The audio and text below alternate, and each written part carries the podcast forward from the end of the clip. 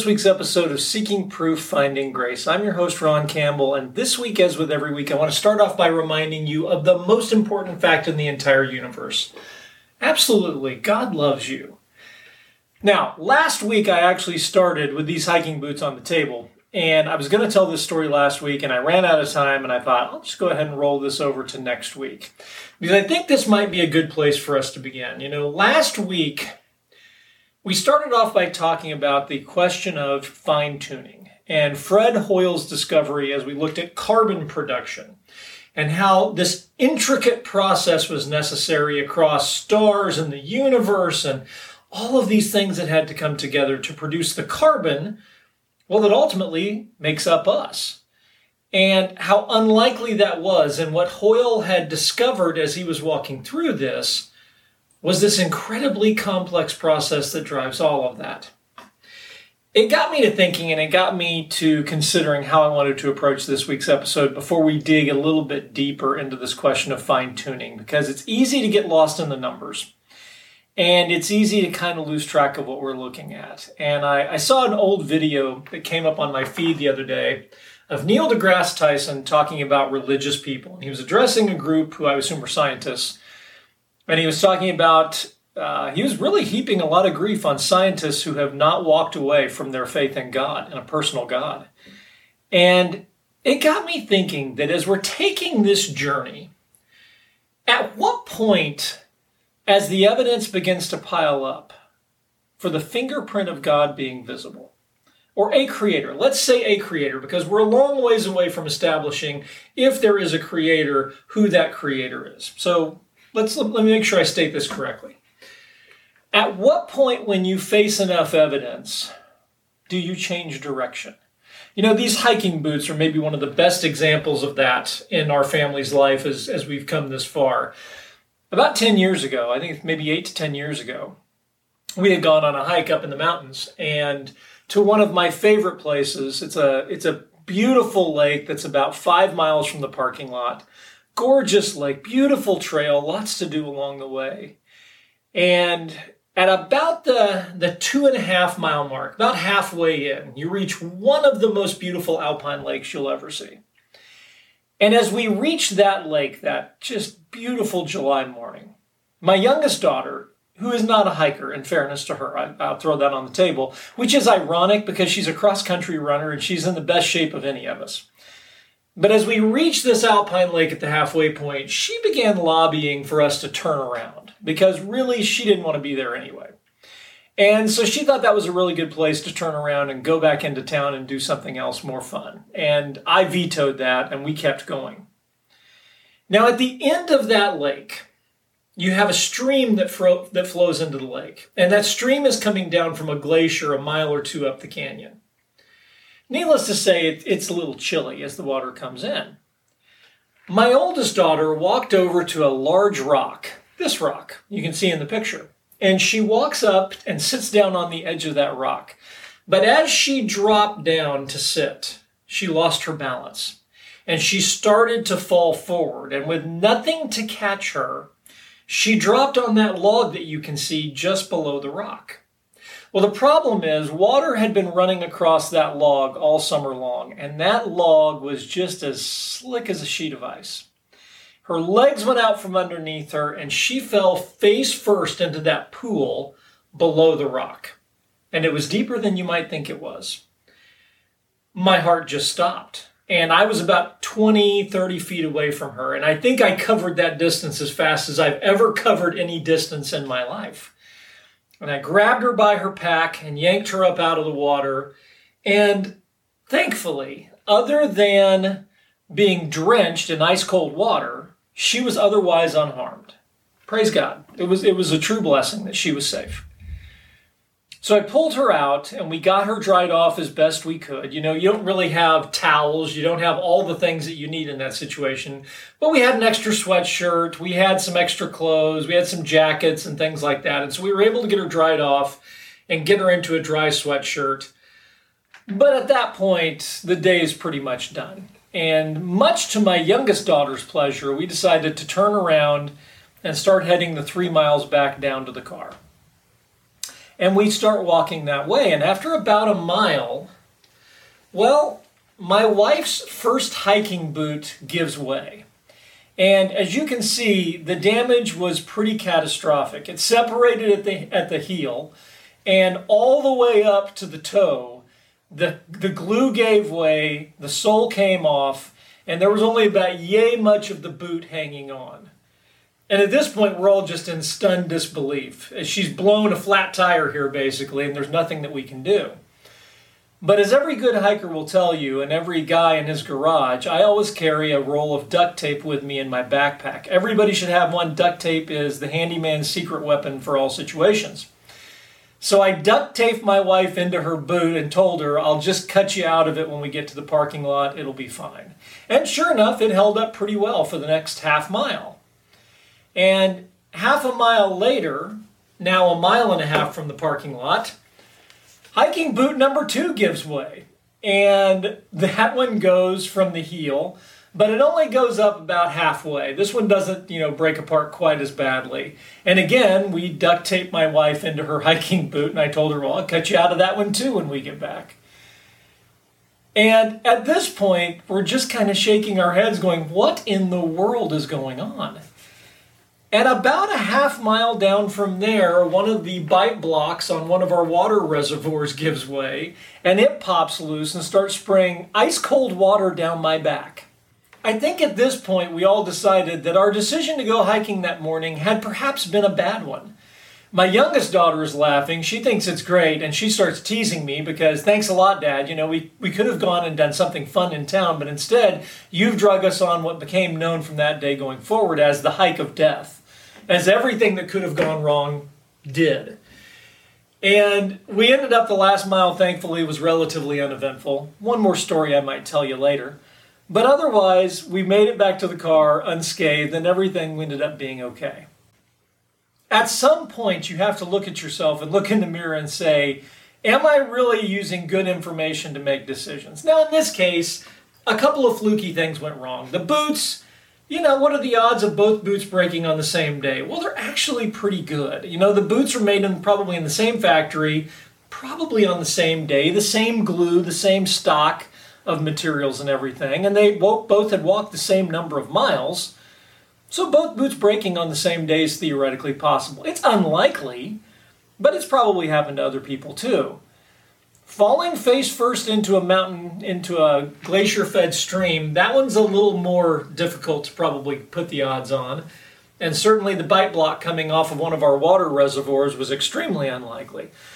All of that happening in one day does make you question a little bit the odds of what you're doing. Now, did it change our decision making? No, because the odds, while unlikely, are not prohibitively so. But if a few more things had gone wrong, you'd have to step back and wonder am, I not meant to be hiking? Am I not destined to do this? And that's the question I think we need to answer ourselves as we get ready to move forward. Let's pause for a minute, get rid of the hiking boots, and we'll continue. Okay, we're back. So, now that the hiking boots are back where they're supposed to be, I want to consider for a minute this question as we go forward. You know, I, I go back to Neil deGrasse Tyson's comments that I was watching on that old video clip.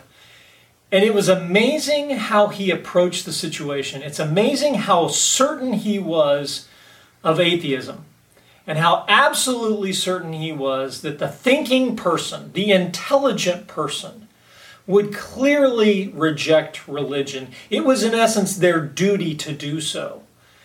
And I was stunned by that. And I'm stunned by that for a very simple reason what we're going to find at so many steps along this journey is that naturalism cannot put on the table a good or reasonable explanation how so many of these items have occurred.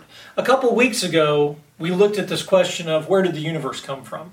Well, the universe, and we, we again we narrowed it down to three things: either has existed eternally, which scientifically is not a good choice.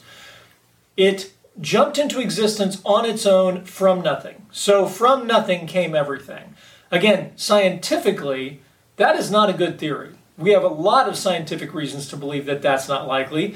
Logic and reason would also tell us that that's not a good that's that's not a good explanation. But an intelligent outside third party, while some people may not like it as an option, is the most reasonable and rational explanation available to us. That, that's a bold statement, and I understand that. But again, most of the theories that we find that try to explain to us how the universe could have leapt into existence all on its own presume at some point to sneak something in that is helping the universe to jump into existence. You cannot use something to explain where something came from. When you're dealing with nothing, you have to stick with a definition of nothing. And what we find are a lot of very interesting efforts scientifically to get around that. But those efforts generally revolve around two things either a universe that has existed for forever and therefore avoids the question of where did it come from, or a universe that somehow snuck into existence all on its own from nothing.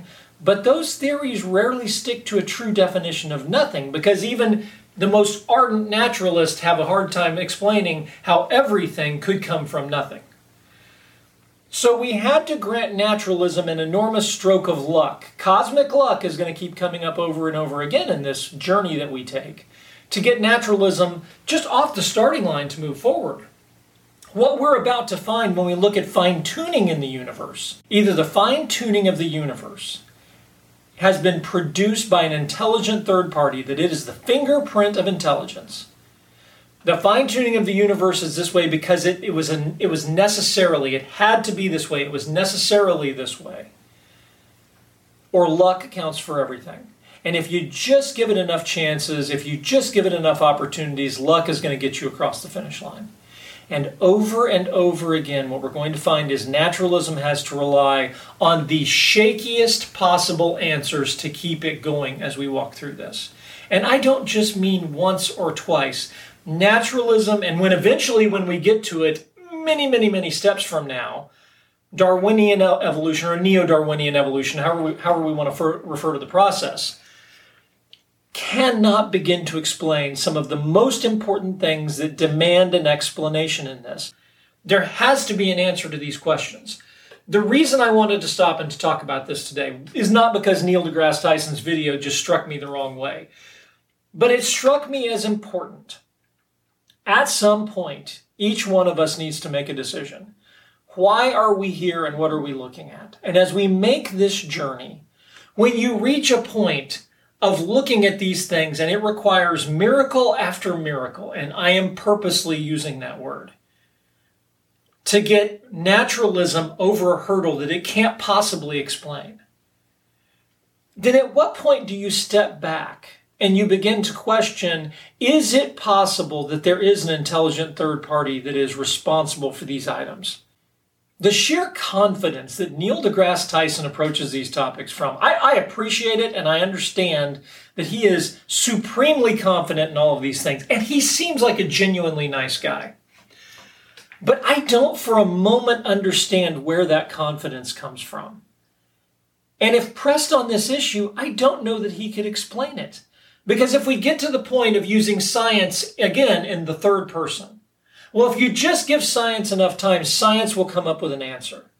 There are so many times in this that we're going to see that, that original charge that was levied at Charles Darwin, that he really gave natural selection almost godlike powers.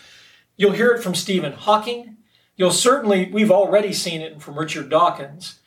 And this enormous confidence that if you just give science enough time, science will figure it out. The problem with that theory is fine tune, universal fine tuning is not something that philosophers in 500 AD came up with. Universal fine tuning is something that the atheist Fred Hoyle came up with in the 1950s when his scientific observations made him take a step back and say, my goodness, this couldn't possibly have happened on its own. That wasn't a religious statement. It was a scientific statement based on the facts that he was looking at and the mathematical impossibility of what he was observing. So, as we look at these things, at some point, mathematics, I, I, again, I'm a numbers person, so this one is a big. This is a big stop along the way for me because mathematically I understand the numbers that we're about to deal with are not unlikely. They are impossible. And so, as we look at this and walk through it, this week we're going to deal with this question and we're going to deal with one item, just one of the dozens of fine tuning items that are out there. We're going to talk about just one item and how remarkably unlikely it is. Now, last week we dealt with one, and that was Fred Hoyle's discoveries, again, as it relates to carbon and the processes that need to take place to generate carbon that generates us. As we look at that, as these start to pile up, we've already had to grant naturalism its first miracle to get past the initial creation of the universe. How many more of these are you willing to go? I appreciate the certainty that Neil deGrasse Tyson comes into this with. But if you can't explain these things over and over again, and you end up, and, and remember all the way back in the first episode, what did we say? From a religious standpoint, it was wrong for people of faith to lean on blind faith. Blind faith is bad. That's wrong. But so is leaning on blind luck. And the amount of luck that we're going to have to lean on to keep naturalism going will blow you away. So I ask the question as we look at this how much is too much? The one item that we're going to look at this week, Roger Penrose, in looking at something called the original phase space volume. It's also known as this, low entropy condition that existed shortly after the creation of the universe. Penrose has calculated that this one individual item is fine tuned to the level of 10 billion multiplied by itself 123 times. It's 10 to the 10th power to the 123rd power.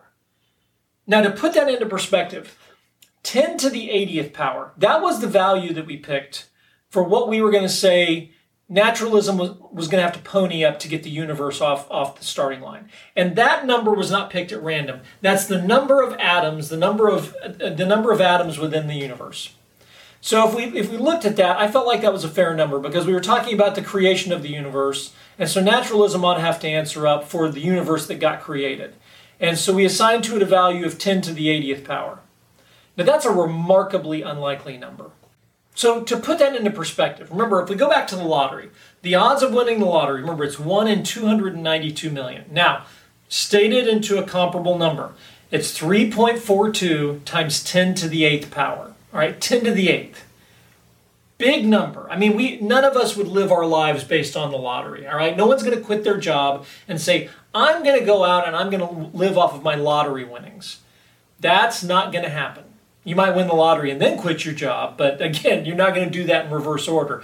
Nobody is quitting their job and saying, I'm going to win, I'm going to live based on the lottery. Okay, that's 10 to the 8th power. 10 to the 80th power is the number of atoms in the known universe. Okay? We're talking about something that dwarfs both of those something that dwarfs those so much that you couldn't even begin to express the number, it's so big. You couldn't begin to write the number down, I should say, because it's so big. The number that Penrose calculated, and again, Robert, Roger Penrose, not a Christian, this is not a Christian argument. One item, 10 to the 10th power to the 123rd power. Or if you if you squish that down a little bit, 10 billion to the 123rd power. 10 billion multiplied by to itself 123 times. If you ask the question, what are the odds of that one thing happening? Now you've got one of two choices here. You either step back and say, the odds of that happening are so astronomically small, it's not even worth talking about. There's no way. You don't even go down that path. Or you grab a hold of naturalism, and the one answer naturalism has got is if you just have enough chances, yes, it's remarkably unlikely. I would argue it is the scientific definition, it's the mathematical definition of impossible in terms of the math. But 10 billion multiplied by itself 123 times isn't just unlikely, it's impossible. But naturalism is going to have to say if you just have enough chances, eventually it will happen, and we are the lucky universe where it happened in. This is going to get to the multiverse in a couple of weeks. I know I keep saying that, I promise we will get there. This is going to get to the multiverse in a couple of weeks. But to get around this, naturalism is going to have to basically change the odds. Naturalism is going to have to basically try to sneak infinity back in to get past the, past the odds that are so bad you can't even go near it. I'm not saying this one should be enough for you. I, I understand if fine tuning isn't. Kind of, for me, I'm a numbers guy, so this one for me is a deal breaker. But this is going to be the second miracle that's going to be necessary. And next week, we're going to talk a lot more about how big of a miracle this is, how many items we're talking about. Because it's not just this one item that Penrose has discovered, it's not just the one last week that Fred Hoyle has discovered, it's dozens of things. The fingerprint of intelligence is clearly visible here. And no amount of time is going to fix this. You cannot give science more time to come up with an answer to this. It was science that discovered it, it was scientists who discovered it. When we look at this question of the beginning of the universe and what we call the Big Bang, when we look at this question of fine tuning, we somehow now all of a sudden want to say, well, but science will figure that out. And we suddenly seem to forget. But it's the scientific discoveries of the last century that have discovered these items. And they're not moving in a direction of getting us further away from God, they're bringing us closer to God every day. So, what I'm asking for this week is take a step back. What's the number? How big does the number have to be? Because if there's a number out there, and there ought to be, there ought to be a number at which point we all look at each other and go, all right, really, I, I, I wouldn't live my life that way, and I'm certainly not going to bet eternity on a number that big then this is the test. This is the this is the item where we all hit that point because mathematically we're going to blow number we're, we're going to blow this out of the water mathematically. The question is going to be is there any point in time where you would step back and say, you know what? Yeah, I, that does require an explanation, and just saying luck is not going to be enough to do it. Ask yourself what that number is. Where is it that we reach this point? Because if the beginning of the universe isn't it, and the, the structure and foundation of the universe and fine tuning isn't it, and what we're going to see going down the road as we look at the beginnings of the universe and how the universe came together, and the beginnings of life, the, our little solar system, and all the things that we see the creation of this planet, the creation of our moon, all of the things that are coming. And not just the, the initial formation of life but the sudden appearance of life in the fossil record, life going from very simple to extremely complex like that, all of the things that we see around us. If naturalism can't explain any of them, but naturalism does a pretty good job of explaining different dog breeds, or different, if you go back to Darwin, my goodness, the man was obsessed with pigeons and a patch of dirt in his backyard. If that's all naturalism's got, what is it again that Neil deGrasse Tyson is so confident in? Because if you can't put together basic explanations for the most critical junctures in this journey of how we went from nothing to where we are today, then I'm not sure I understand you demanding scientists become atheists or else. That seems a little odd to me. So, we're going to stop there this week. Next week, we'll jump more into this question and we're going to really sink our teeth into this question of fine tuning and how many items there are and what the math is that we're talking about. And once we get done looking at that, then I promise we're gonna get to the, the to the multiverse here in the next few weeks. I think it'll be the right time when we do. I want to thank you for joining us this week. If you enjoyed this week's podcast, I hope you'll hit the like and subscribe button. You can also find us on our website at prooftograce.com. You can reach out to us via email at prooftograce at yahoo.com. And you can find our podcast at Spotify and iTunes and I hope you'll join us again next week. Thank you so much for being with us, and I look forward to seeing you next time. Bye bye.